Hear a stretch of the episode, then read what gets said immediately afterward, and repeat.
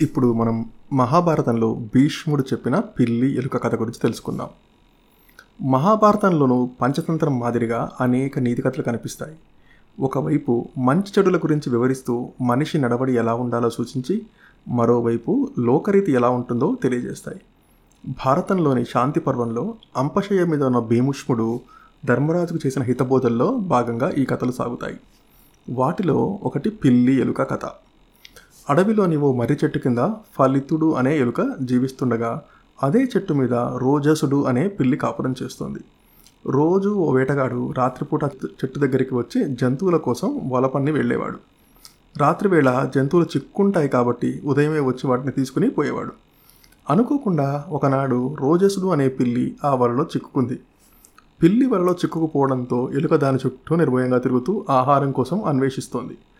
ఆహారం కోసం ఆబగా చూస్తున్న ఎలుకకు కొద్ది దూరంలోనే ఒక ముంగిస గుడ్లగూబ కనిపించడంతో దాని గుండె ఒక్కసారిగా ఆగిపోయింది. అవి ఎలుకను మింగేయడానికి సిద్ధంగా ఉన్నాయి. ఎలుకకి ఏం చేయాలో పాలుపోలేదు. అపాయంలో ఉన్న ఎలుకకి చటుక్కున ఓ ఉపాయం తట్టింది. వెంటనే వలలో ఉన్న పిల్లి దగ్గరికి వెళ్ళి ఈ వలని కొరికి నిన్ను ర- నేను రక్షిస్తాను. దీనికి బదులుగా నువ్వు నన్ను ఆ గుడ్లగూబ ముంగిసల బారి నుంచి కాపాడవా? అని అడిగింది. ప్రాణాలపై ఆశ లేని పిల్లికి కొండంత ధైర్యం వచ్చినట్టయి వెంటనే సరే అంది. దీంతో ఎలుక నిర్భయంగా వెళ్ళి పిల్లి పక్కన కూర్చుంది. అక్కడ ఉన్న ఎలుకని పట్టుకునే ధైర్యం లేక ముంగిస గుడ్లగుబ జారుకున్నాయి. నీ ప్రాణాలను రక్షించాను కదా మరి తొందరగా వచ్చి ఈ వలన కొరికి నన్ను బయటపడేయి అని ఎలుకని పిల్లి అడిగింది. దీనికి ఎలుక నీలాంటి బలవంతులతో స్నేహం చేసేటప్పుడు కాస్త జాగ్రత్తగా ఉండాలి కదా ఇప్పుడే నిన్ను బయటకు తీసుకొస్తే నువ్వు నన్ను భక్షించమని ఏమిటి నమ్మకం? కాబట్టి ఆ వేటగాడు వచ్చే సమయానికి నిన్ను విడిపిస్తాను అని సంజాయిషి ఇచ్చుకుంది. చెప్పినట్టుగానే మర్నాడు ఉదయం ఆ వేటగాడు వచ్చే సమయానికి కాస్త ముందుగా వలని కొరికేసింది. వేటగాడు వస్తున్నాడన్న తొందరలో పిల్లి గబుక్కున చెట్టు మీదకు చేరుకుంది. ఇటు ఎలుక తన కలుగులోకి దూరిపోయింది. చెట్టు కిందకి చేరుకున్న వేటగాడు కొరికి ఉన్న వలను చూసి తన ప్రయత్నం వృధా కావడంతో బాధగా వెనుతిరిగాడు.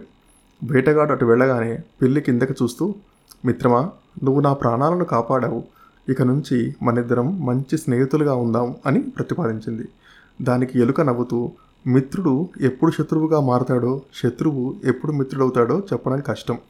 అలాంటిది సహజ శత్రువులైన మన మధ్య స్నేహం ఎలా పొసుగుతుంది ఇప్పుడు ఏదో నీకు సాయం చేశానన్న కృతజ్ఞతతో నాతో స్నేహం చేయవచ్చు. కానీ ఏదో ఒకరోజు ఆకలి మీద ఉన్న నీకు నన్ను చింపి తినాలన్న చంపి తినాలన్న ఆలోచన రాకపోదు. శత్రువులతో అవసరార్థం స్నేహం చేసినా దాన్ని విడిచిపెట్టకపోతే ఎప్పటికైనా ఆపద తప్పదని శుక్రనీతి కూడా చెబుతోంది. నువ్వు నన్ను రక్షించావు. బదులుగా నేను నిన్ను రక్షించాను. మన బంధం ఇక్కడితో చెల్లు. ఇక మీదట నా జోరికి రాకు అంటూ కలుగులోకి దూరిపోయింది. ఎలుక మాటల్లోని సత్యాన్ని గ్రహించిన పిల్లి గమ్మునుండిపోయింది ఈ కథలోని పాత్రధారులు సహజ శత్రువులైన పిల్లి ఎలుకలే కానీ ఇందులోని నీతి మాత్రం నిత్య జీవితానికి కూడా వర్తిస్తుంది.